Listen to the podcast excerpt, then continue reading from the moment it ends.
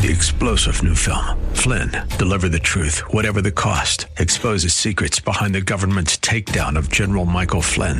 Flynn knew what the intel world had been up to. He ordered the first audit of the use of contractors. This set off alarm bells. He told the truth. He was the most dangerous person for Donald Trump to hire. They had to get rid of Flynn. Flynn, deliver the truth, whatever the cost. Available now. Watch it today. Go to salemnow.com. Salemnow.com. Welcome to Living on the Rock Radio with Pastor Israel Labson. Here you will hear teaching that will challenge you to a deeper walk with Jesus. Whatever place you are in your understanding of God's plan for your life, you will grow closer by listening. No shame, no guilt, and no condemnation, but you will be challenged to a closer walk with God. Now, here's Pastor Israel with today's teaching. Uh, we're continuing our focus on our theme of renewal. And today we're going to talk about renewing our peace. Boy, and do we need that these days. if there's anything that need, uh, needs to occupy our minds and our hearts is that peace that comes from God. The title of the message is The Prosperity of Peace. And our text is taken from Philippians chapter 4, verses 10 to 13. Whatever you have learned or received or heard from me, the Apostle Paul writes, or seen in me, put it into practice, and the God of peace will be with you. I rejoiced greatly in the Lord that at last you renewed your concern for me. Indeed, you were concerned, but you had no opportunity to show it. I'm not saying this because I'm in need, for I have learned to be content whatever the circumstances. I know what it is to be in need, and I know what it is to have plenty. I have learned the secret of being content in any and every situation, whether well fed or hungry, whether living in plenty or in want. I can do all things through Him who gives me strength. Uh, I cringe uh, sometimes when I hear uh, uh professional athletes uh, being signed to multi million dollar contracts, $100 million contracts. And what's depressing to me is the fact that many of them think that $100 million is not enough.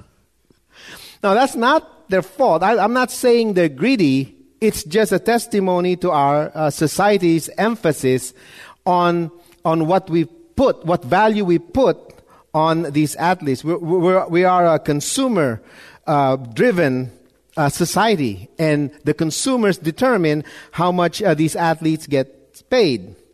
Uh, but a hundred million dollars, I mean, I can't wrap my head around that. You know, if you stack $100 million in $1 bills, it'll be around 360 feet high, about the, the, the height of a three story building. And some of these guys not only feel that they deserve it, some of them think that it's not enough. Well, how much is enough? In our world, Prosperity is always measured in material substance.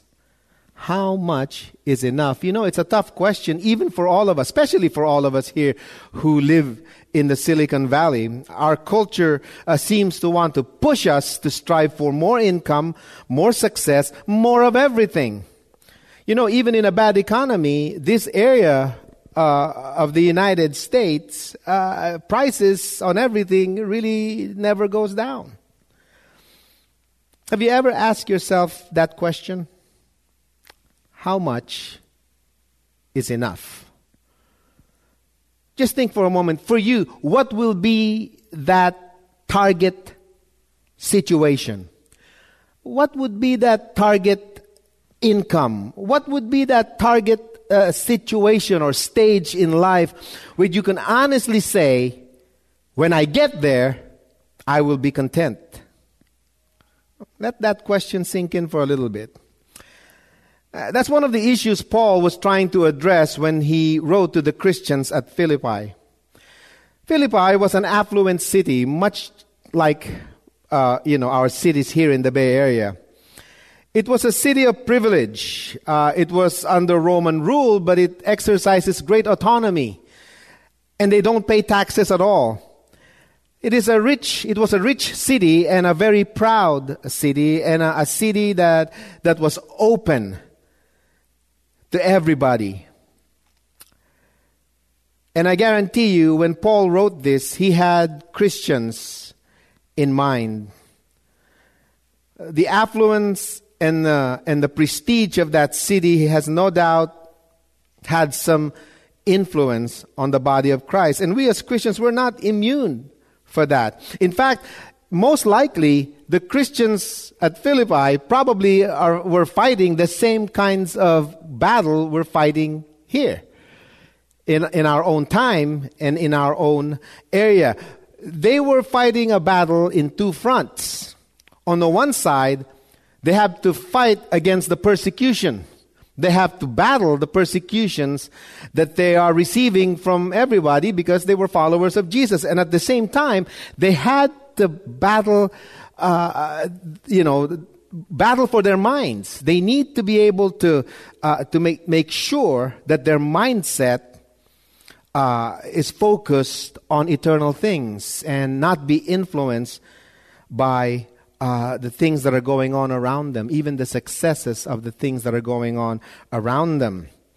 And Paul warned them and reminded them that a mindset of humility and submission to God is ultimately the only thing that will bring real satisfaction and contentment in their lives. For the Philippians, and certainly for all of us today, we must hear this truth that no matter our situation, no matter our circumstances, it is our Christ like mindset and attitude of humility and submission to God that will bring peace. Paul says, in times of trial, be humble and be submissive to the will of God.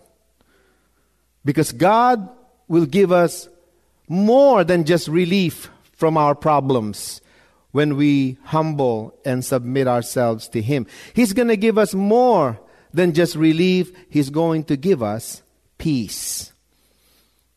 Again, He said, in times of plenty, also be humble and be submissive to God. And God will give us the peace that we need so we don't have to be pressured uh, to want more and more from this life. The biblical blueprint for true prosperity is having peace. That's ma- basically his main point. If you have peace, you have everything. You are prosperous in your body and in your soul if you have peace if you have the peace of God, the peace with God, and peace from God. Of course, peace, the peace of God is uh, referring to our salvation. The moment we came to faith in Jesus, all hostilities that God has against us ceased. And we are now at peace with God. Now, the peace of God is that kind of peace that He gives us supernaturally. It's the kind of peace that we experience in, in great times of trouble and distress. It's the kind of peace that we need on certain situations when, when, when no, no amount of encouragement uh, uh can suffice for the things that we're going through.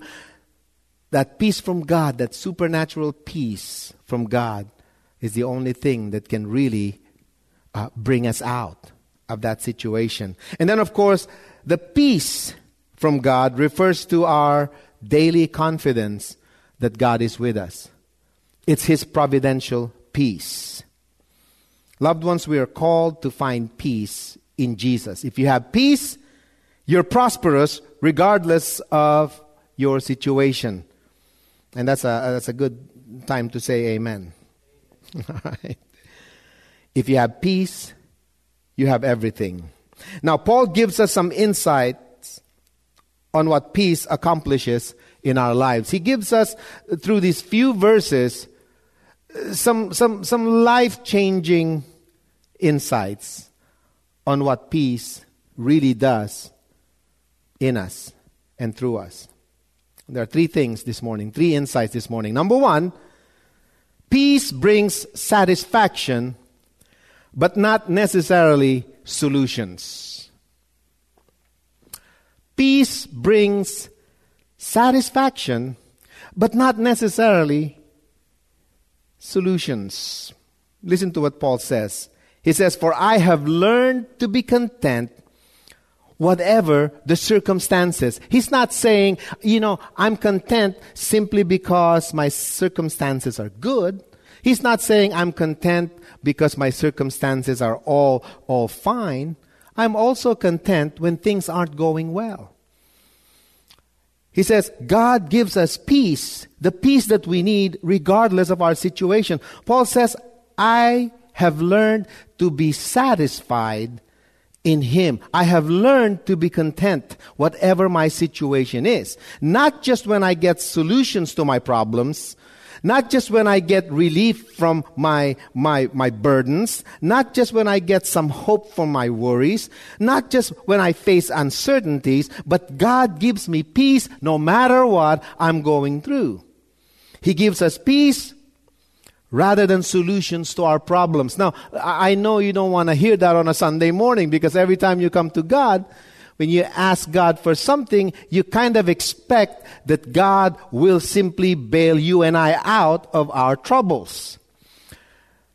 But I want you to know this morning that God gives us peace rather than solutions to our problems for the sole purpose of teaching us contentment. To be satisfied in Him is more important to God than solving our problems. Now, some, some of you, that's a hard truth to swallow. You know, it's sad that, that we use the term RIP, uh, uh, rest in peace, to refer to those who are dead but in reality, rest in peace is for the living. Paul says, God taught me through the various experiences in my life, good or bad, to rest in peace in Him. I have learned the secret of being content. And what is that secret? Peace. The peace that God gives to those who trust Him and rest in Him. Why is that important? Because our faith in God is more important to God than relieving us of our problems. God is more interested in being, bringing us through our situations, good or bad, than bringing us out of our circumstances. Paul says, I learned how to submit and be humble to obey God's will in any and every situation. When I am in trouble, I am at peace with God. I am satisfied that God has me where He wants me.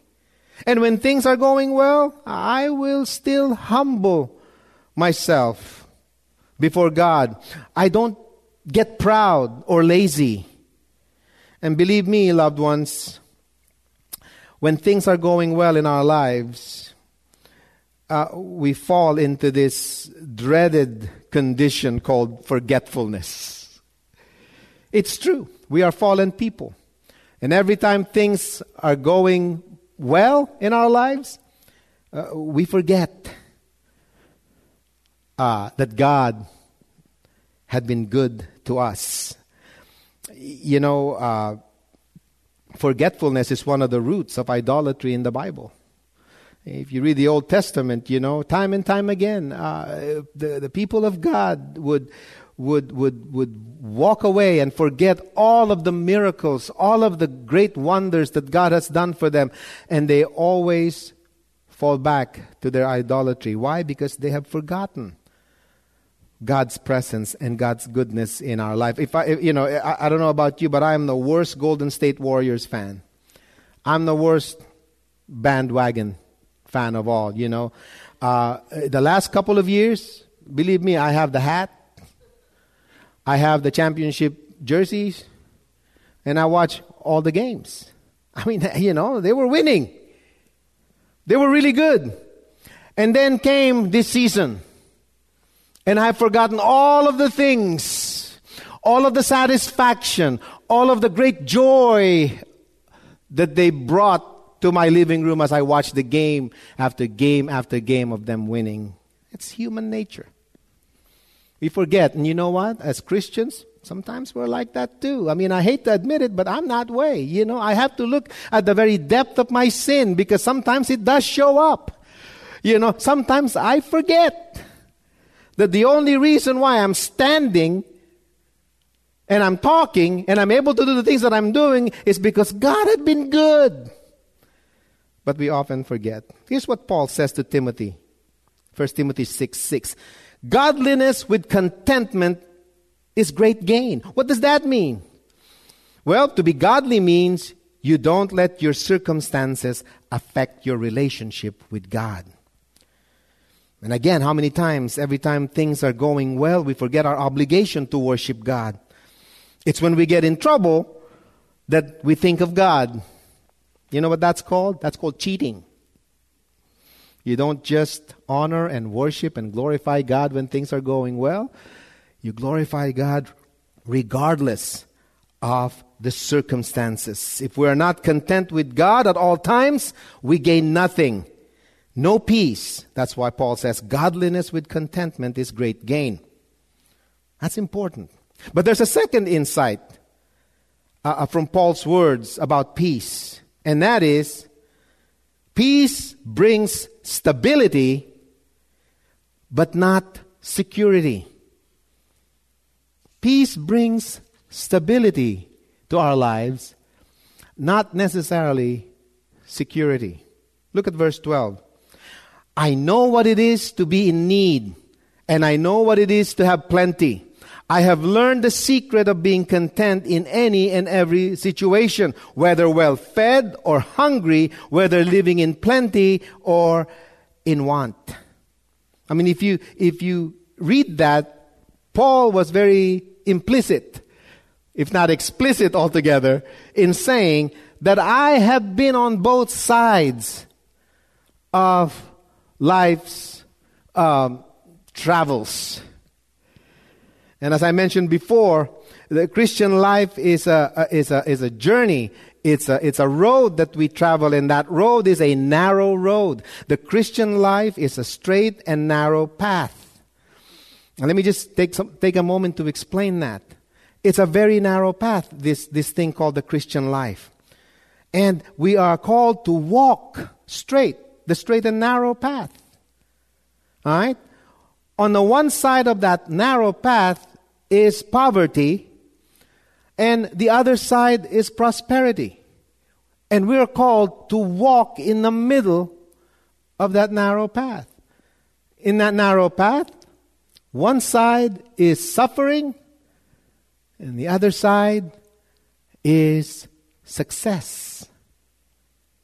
We are called to walk the straight and narrow, and from time to time, we fall on each side of that path. Uh, sometimes there's prosperity in our lives, and sometimes there's a whole lot of poverty in our lives. There are successes and there are suffering, but we are called to walk the straight and narrow road. And when we fall on the one side of it, whether it's success or suffering, whether it's prosperity or poverty, we are to get back on that path and continue walking.